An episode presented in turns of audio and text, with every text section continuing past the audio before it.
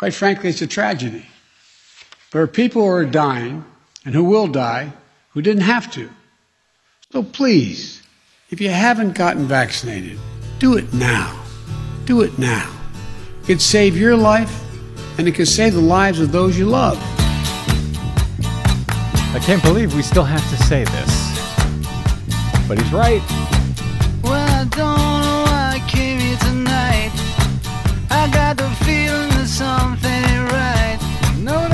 Scared in case I fall off my chair. And I'm wondering how I'll get down the stairs. Clowns to the left of me, jokers to the right. Here I am, stuck in the middle with you. Hey there. From Pacifica Radio in Los Angeles, this is the BradCast as heard on KPFK 90.7 FM in LA. Also in Red Bluff and Redding, California on KFOI, Round Mountains KKRN, and Eureka's KGOE. Up in Oregon on the Central Coast on KYAQ, Cottage Grove's KSO, Eugene's KEPW. In Lancaster, Pennsylvania on WLRI, Maui, Hawaii's KAKU. In Columbus, Ohio on WGRN. Palenville, New York's WLPP. Rochester, New York's WRFC. Down in New Orleans on WHIV. Out in Gallup, New Mexico on KNIZ. Concord, New Hampshire's WNHN, Fayetteville, Arkansas's KPSQ, in Seattle on KODX, Janesville, Wisconsin's WADR, and Minneapolis, St. Paul's AM 950.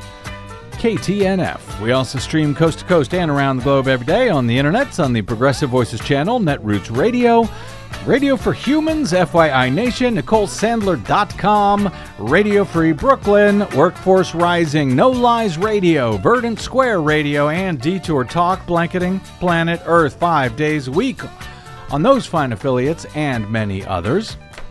I'm Brad Friedman, your friendly investigative blogger, journalist, troublemaker, muckraker, and all around swell fellow, says me from bradblog.com. Thank you very much for joining us today. Uh, so there is now a new hill apparently to die on for the nation's science deniers, mostly from the right. You'll be shocked to learn, Desi Doyen, that most of these science deniers are from the right. Most of them, Yeah. but not all of them. Uh, but the the new front in the war for freedom man, is a war to ensure that children are more exposed to illness and possible death because freedom.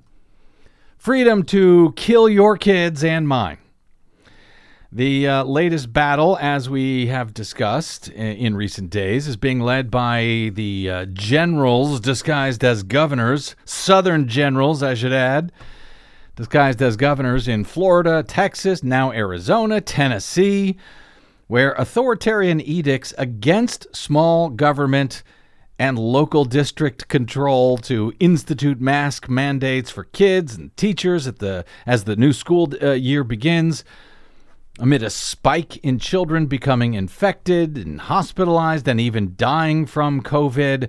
Yes these authoritarian edicts are against mask mandates for those people GOP controlled states are taking a carrot and stick approach in the face of school districts and local authorities defying Republican governors' ban on mask mandates. Over with the stick is uh, Florida Board of Education. Uh, Florida Board of Education this week uh, is calling to investigate two counties that have implemented mask mandates despite Governor Ron DeSantis' ban on them. How dare they? They're going to be investigated for this.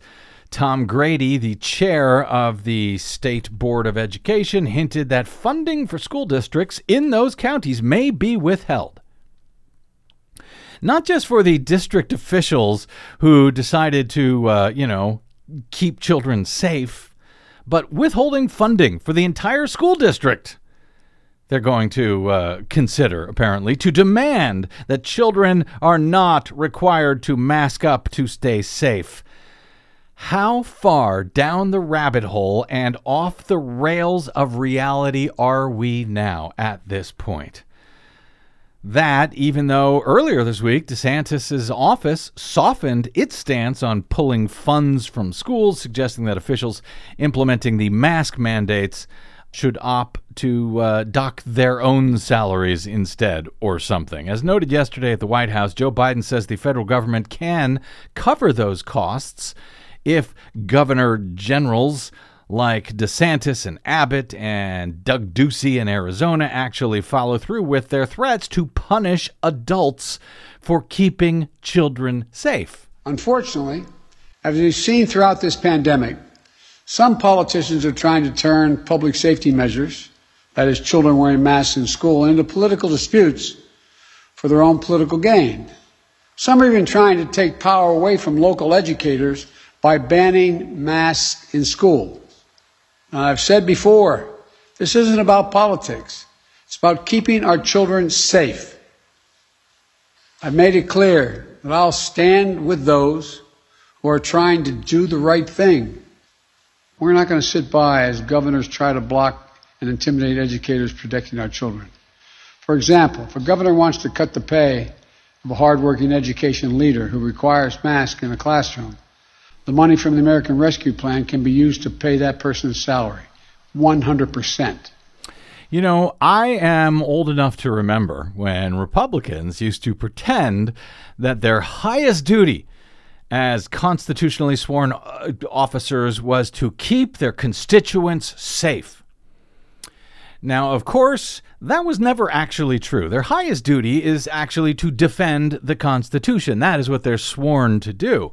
But um, both of those things, uh, including, you know, the constitutional duty to protect the general welfare, uh, apparently those have all now become just far too inconvenient for this crowd with the. Uh, you know, the fake culture wars that they need to run is the only way, apparently, that Republicans believe they are able to actually win elections in this country, at least without stealing them, as our last president attempted to do.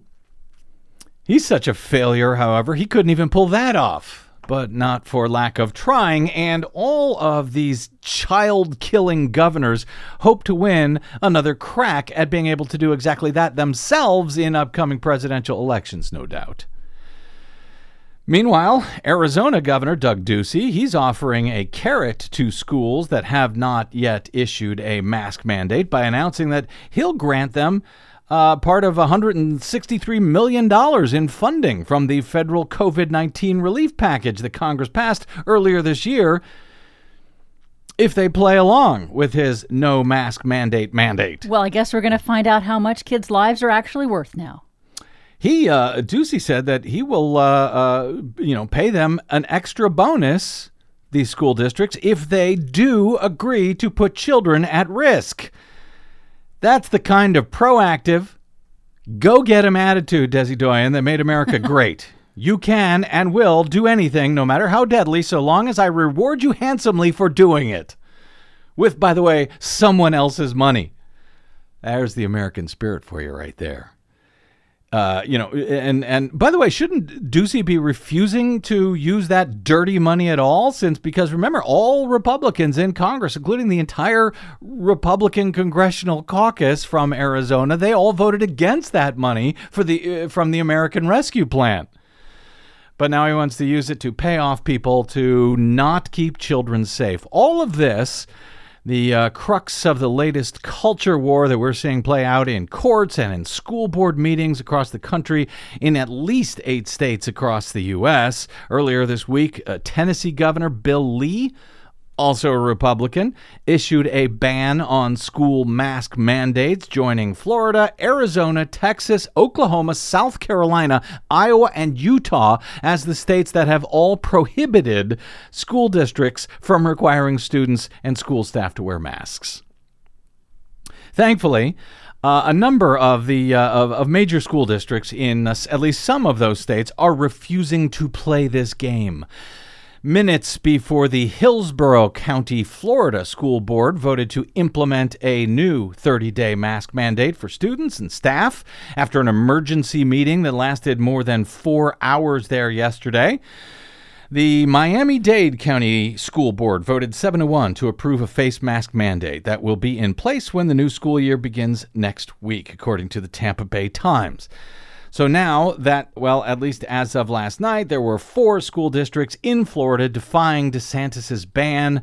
Uh, two of them newly doing so on Wednesday uh, Broward County, uh, Alachua County, Miami Dade County, Hillsborough County, all defying the governor on behalf of children.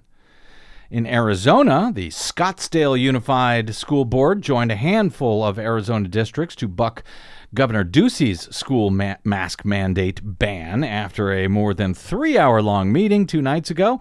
The board voted 4 to 1 to implement a mask mandate for its 28 school campuses and district facilities, according to local NBC affiliate 12 News. Prior to the virtual meeting, about a hundred anti-mandate parents reportedly held a protest outside.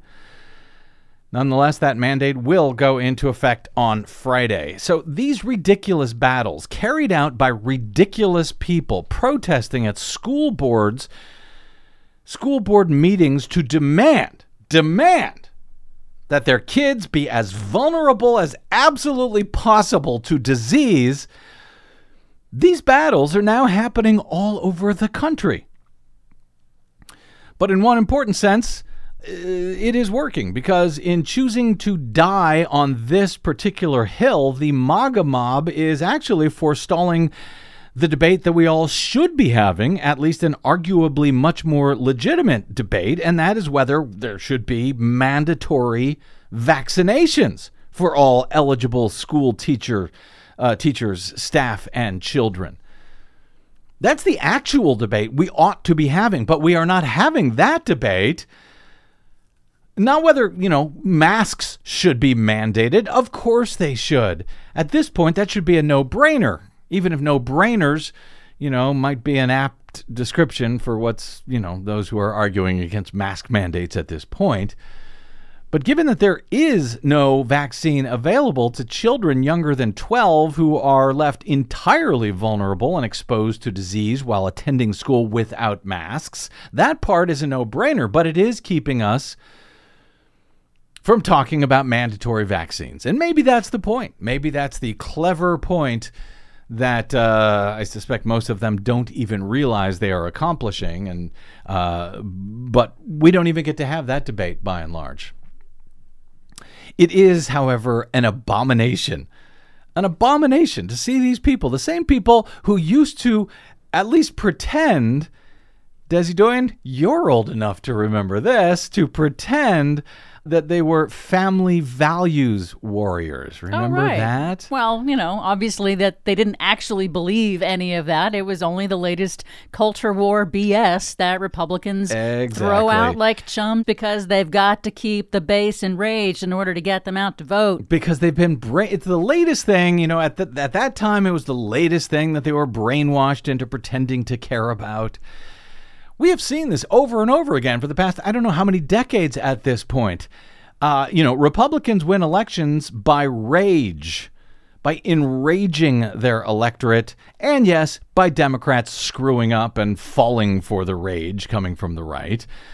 But now these very same people, you know, who who used to be the very same people who pretended to be family values warriors, they're actually arguing against scientifically sound mandates that value families by helping them to stay alive in the face of a deadly pandemic. That seems like a top family value, keeping them alive in the face of a deadly pandemic that's destroying hundreds of thousands of families across the country, and at this point, completely unnecessarily, since we have free, safe, effective vaccines that could prevent pretty much everybody from actually dying from this scourge at this point if they just took the shots. And to that end, we have a, a couple of not particularly happy updates uh, to a few stories that we have reported on here in recent weeks. Back at the very start of August, we reported on a young Texas couple from La Marque, Lamarck, Texas, who did not trust the COVID 19 vaccine. But they changed their mind when they both ended up in the ICU back in July. By that point, as we reported at the time, it was too late for vaccination, but they were by then reportedly begging relatives to make sure that their children got the shots. Uh, you may remember the story. Lydia Rodriguez and her husband Lawrence had both been admitted to the hospital nearly three weeks before we had reported on the story at the beginning of August. Lydia's cousin, Dottie Jones, said that relatives had been told that they were uh, both, quote, very, very, very, very sick, and if they do survive, it's going to be a long, long road, unquote. Neither, of course, um, Lydia or Lawrence had been vaccinated, she said, uh, because, quote, they didn't believe in vaccines. And you try to talk to them, she said, and, well, Lydia just didn't like that, didn't trust it, I guess. Once she was in the ICU, Lydia changed her mind about the vaccine and asked to get it, but doctors told her it was too late. Before she got intubated, one of the last things she told her sister was, quote, please make sure my children get vaccinated, according to Jones. Uh, the children had also tested positive for the virus. Jones said at the time that she was, quote, just tired of the anti vax rhetoric that is causing so many, like my cousin and her family, to not get vaccinated. As Lydia and Lawrence uh, remained in the ICU on ventilators at the time, Jones and other family members were helping with the uh, Rodriguez's four children, setting up a GoFundMe site to help uh, cover medical costs and bills because it's Texas. So best of luck to you when you get sick down there because, you know, again, freedom well, that was uh, that was the beginning of August. Washington Post has an update on uh, as of uh, Wednesday morning. A little over two weeks ago, Lawrence Rodriguez, 49 years old, died after coronavirus complications. The couple fought the virus from hospital beds just a few feet from one another in Texas in the intensive care unit. Lydia and Lawrence, who were married for 21 years, were among the tens of millions of Americans who have not yet received at least one dose of the coronavirus, which is available free to anyone over age 12, Washington Post notes. The uh, case of the Rodriguez family echoes that of other vaccinated patients who have begged their doctors for vaccine doses before being intubated. Dottie Jones, again, the cousin, 55 years old, said uh, Lydia has never really believed in vaccines. She believed that she could handle everything on her own, that you didn't really need medicine. But as a neonatal nurse, Jones was familiar with the serious effects that COVID 19 had on mothers and babies that she had treated at the Sugar Land, Texas hospital where she worked. She shared with her cousin how she had watched patient after patient being connected to a ventilator for weeks without much improvement. I knew she would never get vaccinated, Jones told the Post. I was very concerned. In early July, days after Lydia and the, uh, the children returned from a Christian church camp, I'm sure they preached family values there, didn't they? Jones's worst fears uh, became true one by one. Each member of the family, including Lydia's husband, who did not attend the camp because of work, they all tested positive for the coronavirus. So that means that Lawrence likely got it from either Lydia or from his own children. The family didn't tell anyone that they were sick until Lawrence drove Lydia to the hospital on July 12 after she began experiencing shortness of breath. She was admitted to the ICU. Her husband was admitted to another ward. By then, the rest of the family stepped in to bring groceries and medicine to the couple's four kids, who all were infected and quarantining at home. The youngest child was the only one to experience mild symptoms, said Jones. The rest were completely asymptomatic. So let's send them to school without masks. At one point, Lawrence Rodriguez's condition appeared to be improving, but then a couple of days after that, he was admitted. He was rushed to the ICU. He requested a coronavirus vaccine as well shortly before being put on the ventilator. Jones said, but it was also for him too late. He died on August 2.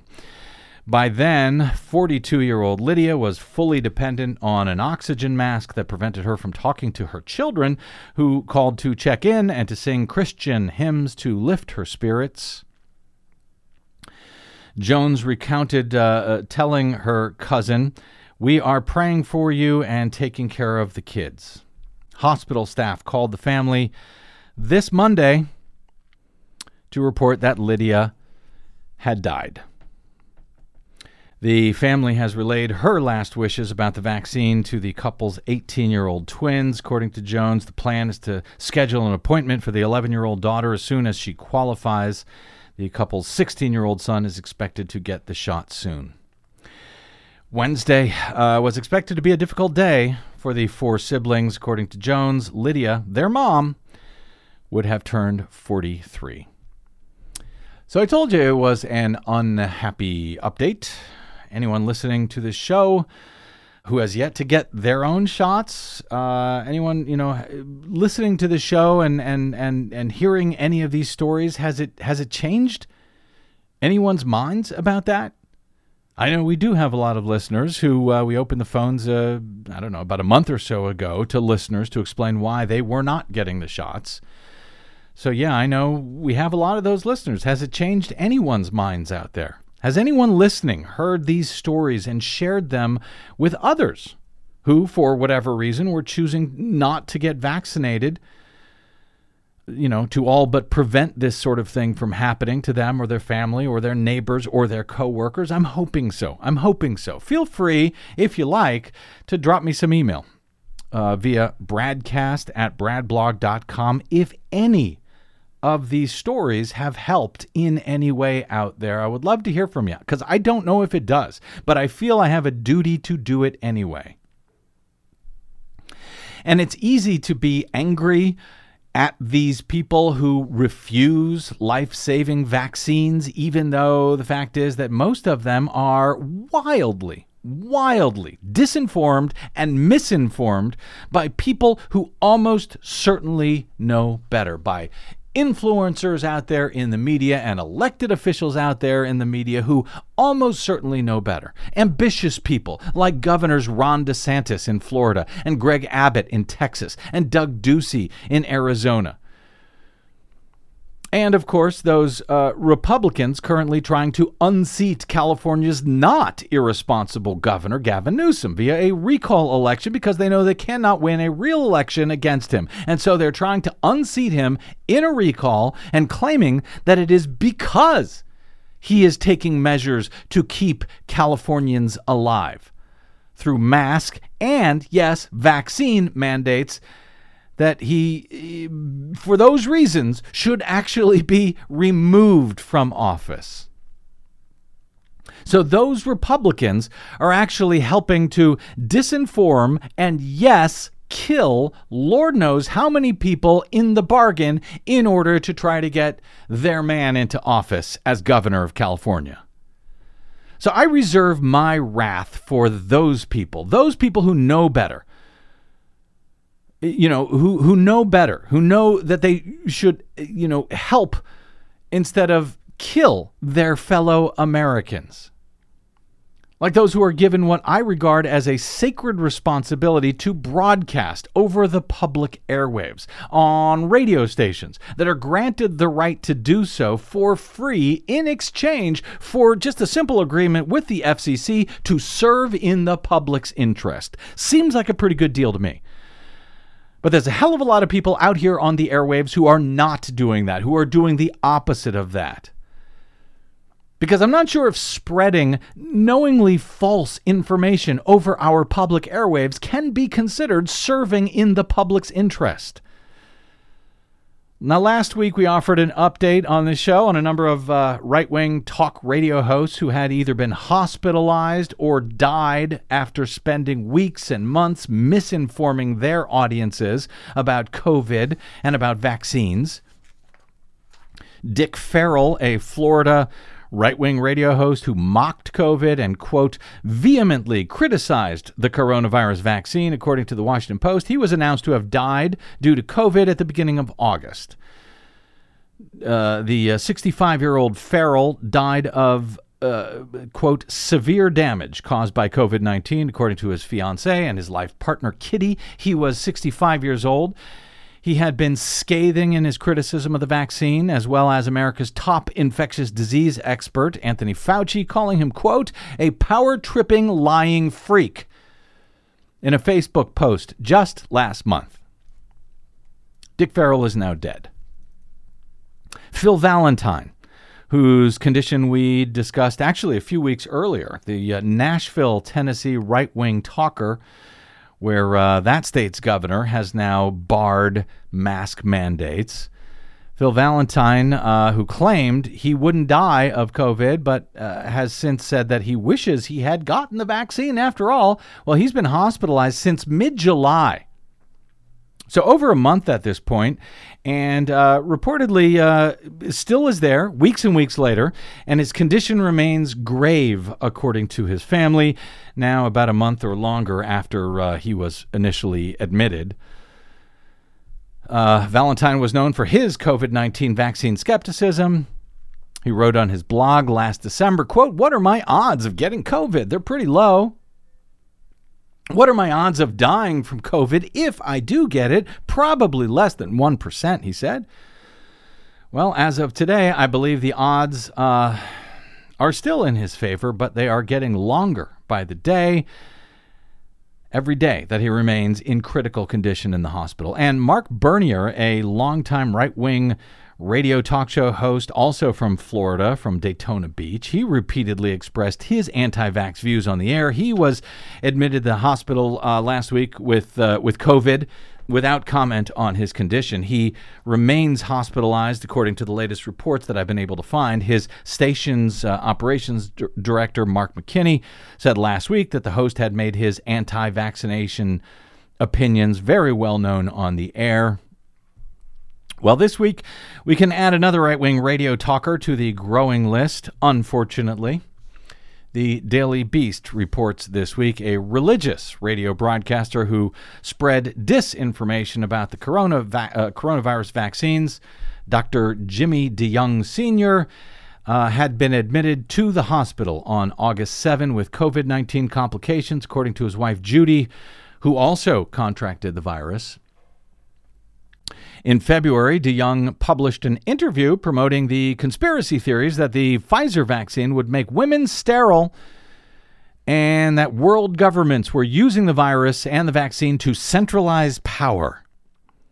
DeYoung's guest at the time on that program, somebody named Sam Rohrer, said that very few people who were infected actually lost their lives, called the vaccines only, quote, uh, calling the vaccine only a, quote, purported solution and, quote, not truly a vaccine. Really? Both host and guest uh, at the time encouraged listeners to read conspiracy minded materials on the coronavirus vaccine. Do your own research.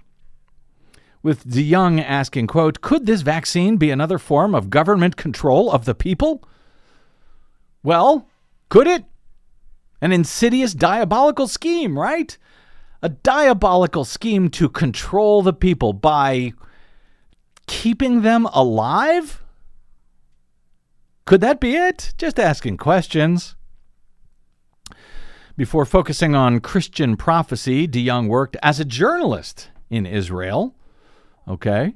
His website declares Jimmy Young is a prophecy teacher and journalist who travels the country and the world educating the body of Christ of the future events foretold in the God's in God's prophetic word. Well, I guess there was one future event that he did not notice as being foretold in God's prophetic word. The same God, one would think, whose body of Christ helped to create the miracle COVID vaccines in the first place. DeYoung's daughter Jody wrote on Facebook this past Sunday, quote, God has called a faithful servant home. Dr. Jimmy DeYoung passed away early this morning at Memorial Hospital in Chattanooga. His show, Prophecy Today, had aired daily over public airwaves. Public airwaves. Once again, as President Biden said at the White House on Wednesday. Quite frankly, it's a tragedy. There are people who are dying and who will die who didn't have to. So please, if you haven't gotten vaccinated, do it now. Do it now. It could save your life and it could save the lives of those you love. Yep, it could. And I know it's not nearly as cool as pointing out how Joe Biden is wrong about something terrible. Well, sorry, I don't play that cool kids contrarian game for contrarianism's sake. When he's right, he's right. And here, he is absolutely right. More BradCast right after this over your public airwaves. I'm Brad Friedman.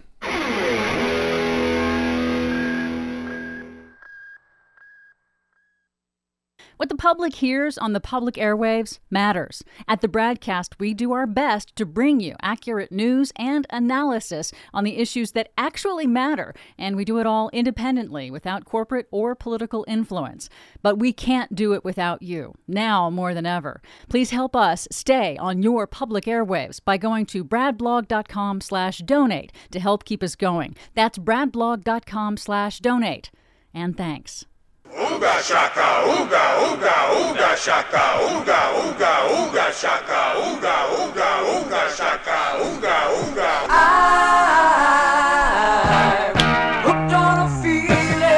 Welcome back to the BradCast. Brad Friedman from BradBlog.com. Yes, I realize that is quite a shock, quite a turn from our previous segment, but I kind of needed to break the spell a little bit. I hope you Yeah. understand. Please forgive me. Uh, Because I want to talk about, well, no, I don't think it's, re- it's sort of related, but uh, it was just such a dark segment that I, I need to snap out of it a little bit. And uh, to start with this question Hey, AP, Associated Press, are you guys okay? You know, I, I often lean on AP's coverage on this show because they tend to be, uh, you know, sort of, as we describe them, sort of just the facts, ma'am, reporting on, on, you know, particularly on breaking news. So I tend to lean on them to find out what is actually going on and, and then dig deeper from there. But I've been having some problems lately with them. As you might have noticed on this show, I've had to sort of punch AP in the face a few times. And again, a problem today after this hours long bomb threat standoff in the nation's capital on Thursday, which uh, thankfully is all diffused now. But as AP reported about an hour or so before we went to air, Quote, a man who claimed to have a bomb in a pickup truck near the Capitol surrendered to law enforcement officials after an hours long standoff Thursday that prompted a massive police response and the evacuation of government buildings and businesses in the area.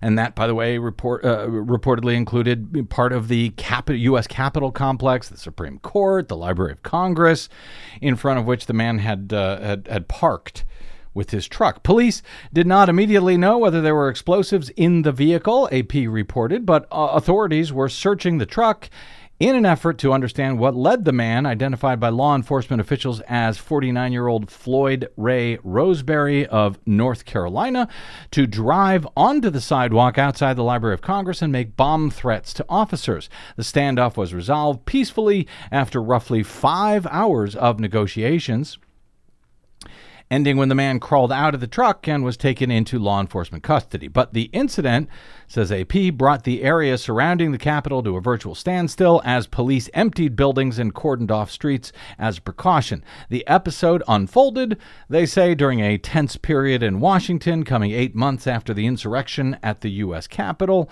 and one month before a planned rally in Washington that law enforcement officials have been preparing for. I'm not sure what that rally is, actually, uh, but it doesn't sound good if law enforcement are preparing for it. I don't know. Do you have any idea, Desi Doyen? No, I don't. But that's that's the, these are the days we live in. Yes. Uh, the incident, uh, AP sa- notes, uh, began about 9:15 a.m. when a truck with no license plate drove up onto the sidewalk outside the library. The driver told the responding officer that he had a bomb and was holding what the officer believed to be a detonator. Police negotiators spent hours communicating with the man, a white guy, by the way, in case you're wondering. Uh, while police continued negotiations, video surfaced of the man on Facebook Live inside the truck, which was stuffed with coins and boxes. He was threatening explosions, making anti government threats, and talking about what he believes are the ills of the country, including the U.S. position on Afghanistan, healthcare, and the military, according to AP. They went on to say he said Democrats need to step down, then also said he loved the president, Democrat Joe Biden. Really? Did he say that, AP?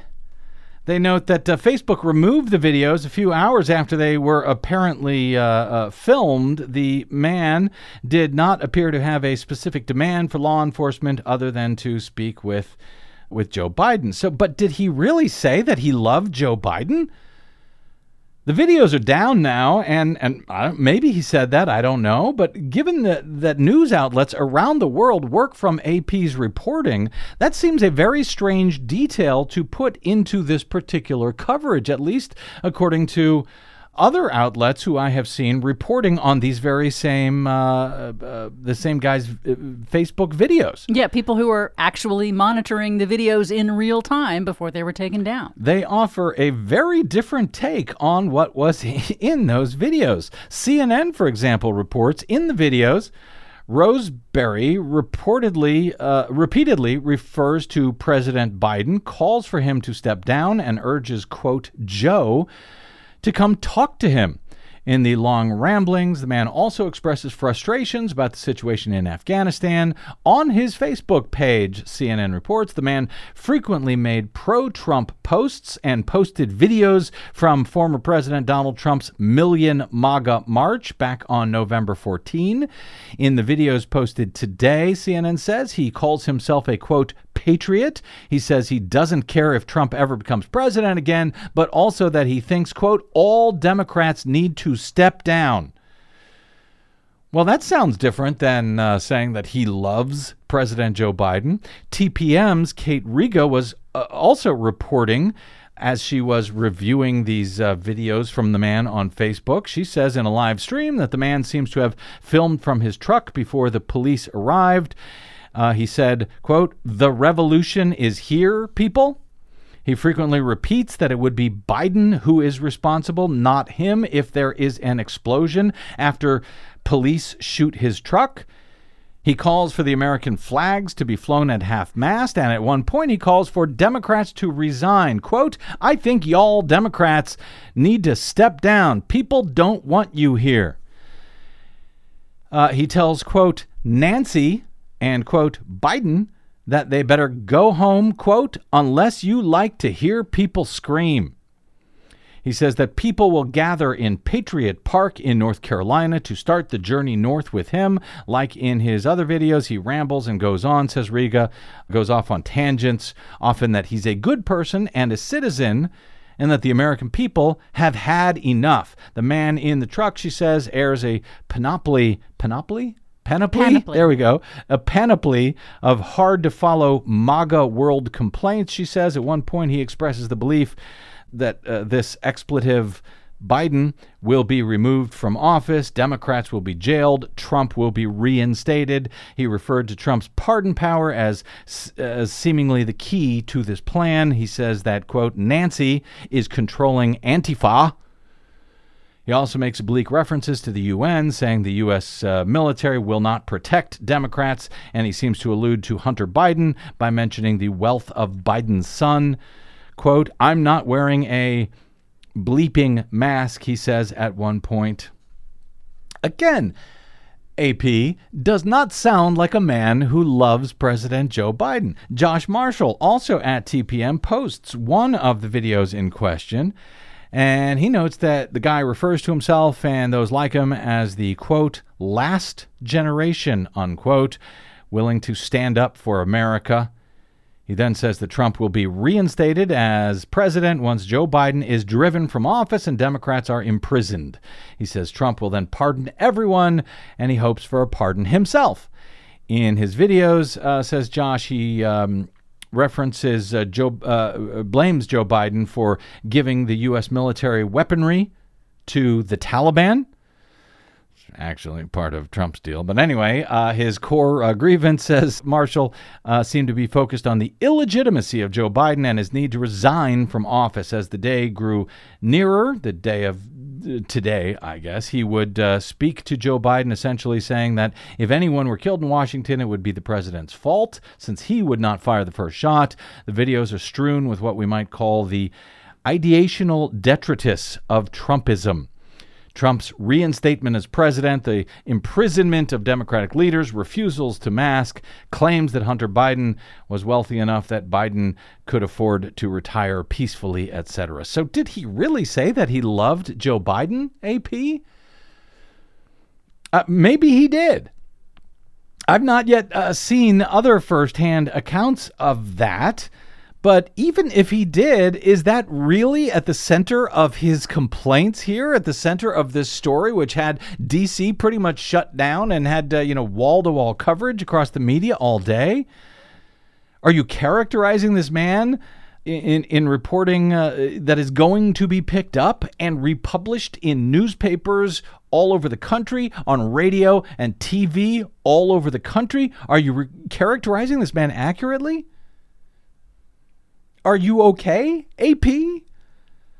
Now, happily, they updated that story just before airtime, as they frequently update their stories as the news changes. And that part about loving President Joe Biden, that sentence that led uh, their paragraph explaining what is, was on his Facebook page, that's no longer there at least in their uh, latest updated report that I saw. The sentence is removed, and the rest of the paragraph remains, mentioning uh, that he uh, attended thousands of. Uh, uh, he attended the rally on November 14, the MAGA march, whatever that was, uh, with thousands of Trump supporters when they claimed that the election was stolen. One video appears to be filmed by uh, the man as he's marching with a crowd of hundreds of people carrying American flags and Trump flags and shouting, Stop the steal. But as Joe Biden might say, AP, come on, man. It's just a helpful reminder, you know, always be skeptical, even of news sources that you have come to trust. Always be skeptical. Yes, even if that news source is me. Be skeptical. That's how this works. All of us in this position need to ha- have our feet held to the fire to make sure that we get it right. Else, we end up in a world of crazy people who are so wildly disinformed that they refuse to take life saving vaccines and threaten to blow up the nation's capital. And speaking of brain poisoned right wingers, a bit of an update uh, very quickly on the story that we've been reporting on regarding the right wing, Trump loving, stop the steal conspiracy theorist, and as it turns out, elected Mesa County, Colorado County Clerk, Tina Peters, the county's chief executive, chief elections official who, as we have been reporting, snuck into a secure room at the elections division in the middle of the uh, of the night last May with a couple of accomplices.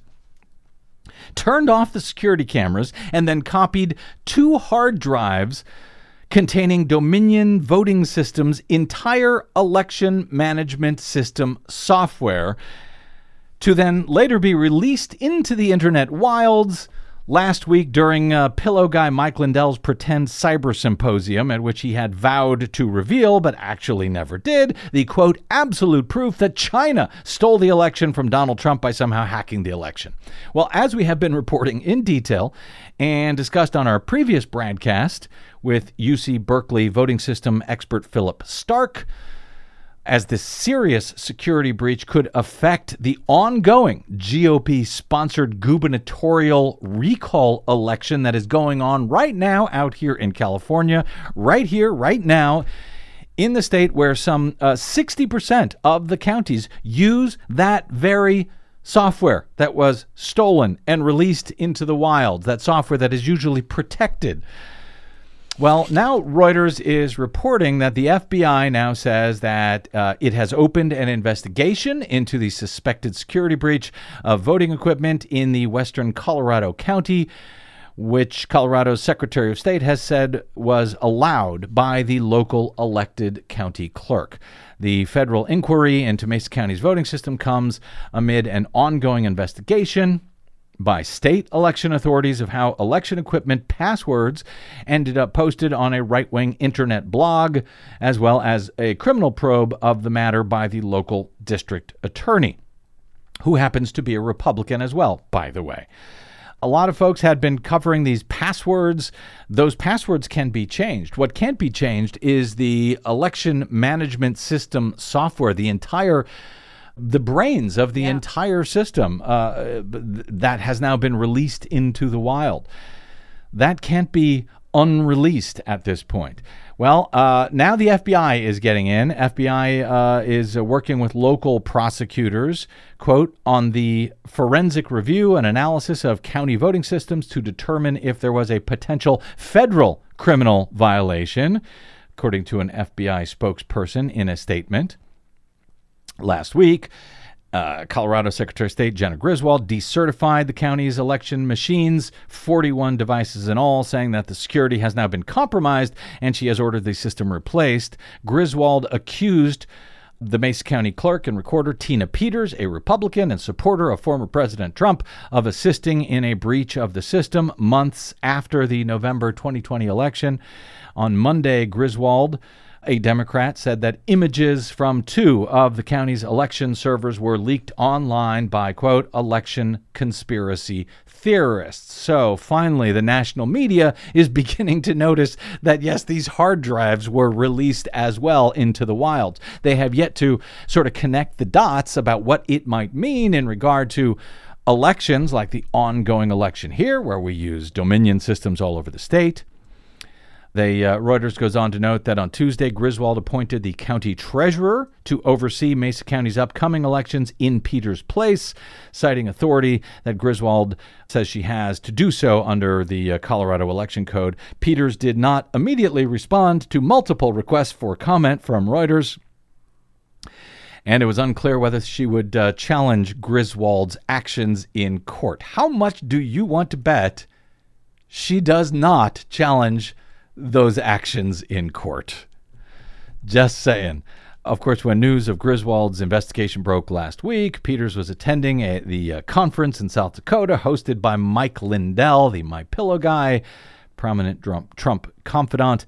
Peters told the crowd there that she was, quote, persecuted and said that Griswold, quote, weaponized her position to attack people who disagree with her because Griswold, she said, was a Democrat and Peters was a so called conservative Republican. Well, now the conservative Republican Mesa County District Attorney, Dan Rubenstein, he has uh, told Reuters that his office has executed search warrants at the clerk's office as part of a criminal probe. And now the FBI is in on the game as the software in question was furnished by Dominion Voting Systems, which has sued Trump allies and conservative they're not conservative writers, but you are.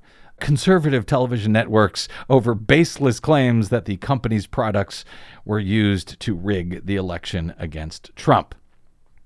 Now, Desi Doyen, you told me as I was uh, mentioning when I was going to talk about this that, that apparently Tina Peters, where is she?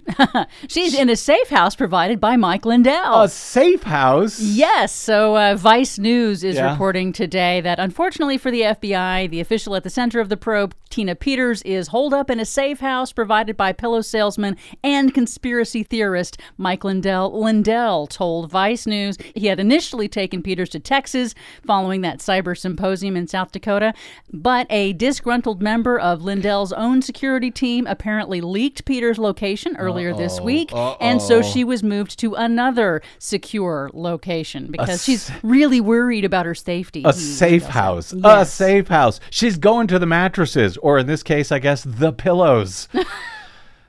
Jesus Christ, are these people drama queens? Well, it'll be interesting to see if Lindell has any exposure himself for harboring, harboring somebody that a is fugitive. under uh, investigation. yeah, Maybe We'll I don't know. see. Yeah, Lindell's got a few problems of his own, including that $1.3 billion lawsuit by Dominion against him.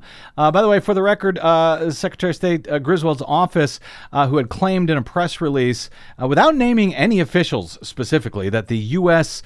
Uh, cyber, Computer Infrastructure and Cybersecurity Infrastructure Agency, known as CISA, uh, that she claimed that they had said the breach of this software did not significantly hit, uh, heighten the uh, threat to the nation's elections infrastructure. Well, I've reported on several of the nation's top cybersecurity and voting systems experts like uh, Harri Hursti and uh, Philip Stark, etc., who strongly disagree with that assessment from CISA. And in fact, they are dubious that it actually came from them, uh, at least the way that it was described in uh, Griswold's office's uh, news release. Uh, several days ago, I sent a query to Griswold's office seeking information on who the office actually spoke with at CISA and what exactly they said.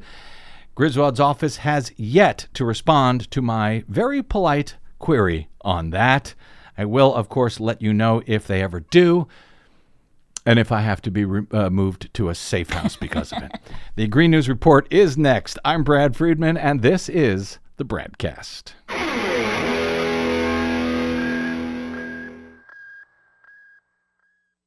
The BradCast and the Green News Report are 100% independent, 100% listener supported. But we can't do it alone. We need you. Please help us bring real facts to listeners at independent stations around the nation. Please drop by bradblog.com slash donate. That's bradblog.com slash donate. And thanks.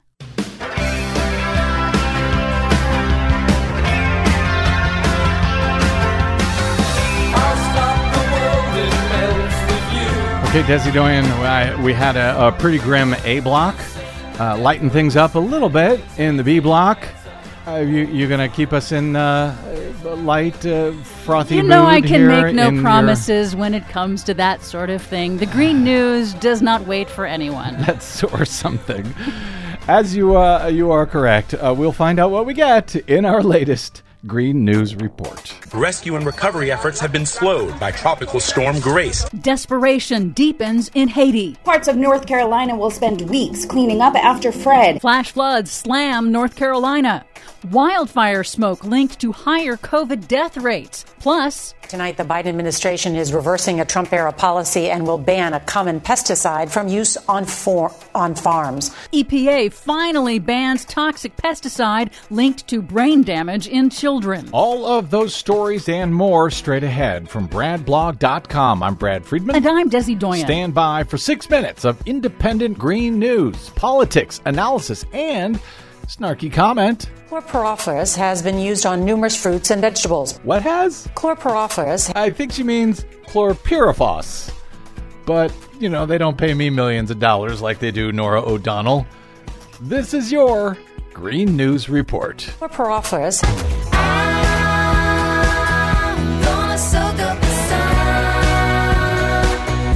Okay, Desi Doyen, no matter how you pronounce it, it's a very good thing that the Biden administration has finally banned it. Unfortunately, we got a lot more to cover today as well. Indeed, we do. First off, in western Haiti, desperation is growing among tens of thousands rendered homeless by a devastating 7.2 magnitude earthquake because rains and floods from Tropical Storm Grace have seriously slowed delivery of basic aid like food, clean water, and shelter as the risk of waterborne diseases rises. Here in the U.S., in North Carolina, as we go to air, dozens are missing after Tropical Depression Fred dumped more than a foot of rain in a single day on Tuesday. The National Hurricane Center has warned the northeastern U.S. of the risk of new flooding from Fred and also potential impacts from Tropical Storm Henri, which could bring even more rain, floods, and storm surge in coming days. Fred, then Grace, then Henri. One, two, three in a row. Remember, the hurricane rating system only covers wind speeds, not flood risk, and inland flooding is the leading cause of storm related deaths in the United States. In Europe, the ring of wildfires around the Mediterranean show no signs of slowing down amid persistent heat and drought. A wind driven wildfire has turned deadly in France. At least one person is confirmed dead after a new wildfire broke out in Saint Tropez. Fires are now burning in parts of Portugal, Spain, Italy, Albania, Bulgaria, Macedonia, Greece, Turkey, Morocco, Algeria, and Israel. Wow. And You didn't even mention the United States. Well, speaking of the United ah. States, in Northern California, the Caldor fire near Lake Tahoe continues to grow explosively, forcing new evacuations after it tripled in size in just 24 hours on Wednesday.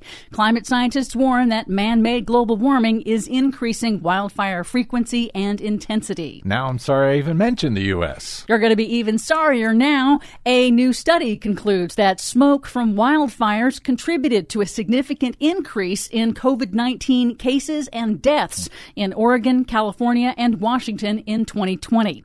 Harvard researchers calculated that without the wildfire smoke, there might have been about 20,000 fewer COVID 19 cases and nearly 800 fewer COVID deaths in those states. Wow. That's because wildfire smoke contains extremely high levels of a very dangerous kind of air pollution. Particles so tiny they can lodge in the heart and lungs, substantially compromising the ability to fight off the virus. That's according to Dr. Pyle Coley of Cram 2 News in Washington. actually more likely to catch COVID if you live in an area with a lot of wildfire activity. It increases the inflammation in the lungs because it reduces the immunity because the lungs are so busy fighting the particulate matters that they're not as good at fighting COVID. Well, that's just fantastic news upon fantastic news for those of us living out west. Some good news in a victory for Alaskan tribes, a federal judge this week threw out permits for a controversial oil project on public lands in Alaska's fragile Arctic. Good for them. The judge ruled that the Trump administration failed to adequately analyze the project's impacts on climate change and wildlife, as required by law. How unlike them. Finally, some very good news. In another reversal of a Trump era policy, the Biden Environmental Protection Agency will ban the common toxic pesticide chlorpyrifos from use on food crops because it is linked to neurological damage in children. The Trump EPA had overruled federal scientists' warnings and removed barriers to the use of the pesticide, but the Ninth Circuit Court of Appeals noted that the science linking chlorpyrifos to neurological damage like autism and learning disabilities is more than a decade old, and the court ruled the EPA must ban chlorpyrifos unless it could prove that it is safe. Chlorpyrifos. The ban takes effect in six months. Don't think all that very good news made us forget about all that very bad news you started with, Desi mm-hmm. Doyen. For much more on all of these stories and the ones we couldn't get to today, check out our website at greennews.bradblog.com. Don't forget you can download our reports anytime via Stitcher, TuneIn, Apple, or Google Podcasts. Find, follow, and share us planet-wide on the Facebooks and the Twitters at Green News Report. I'm Brad Friedman. And I'm Desi Doyen. And this has been your Green News Report. Oh, yeah. Boy, Yep. talk about your endless summers.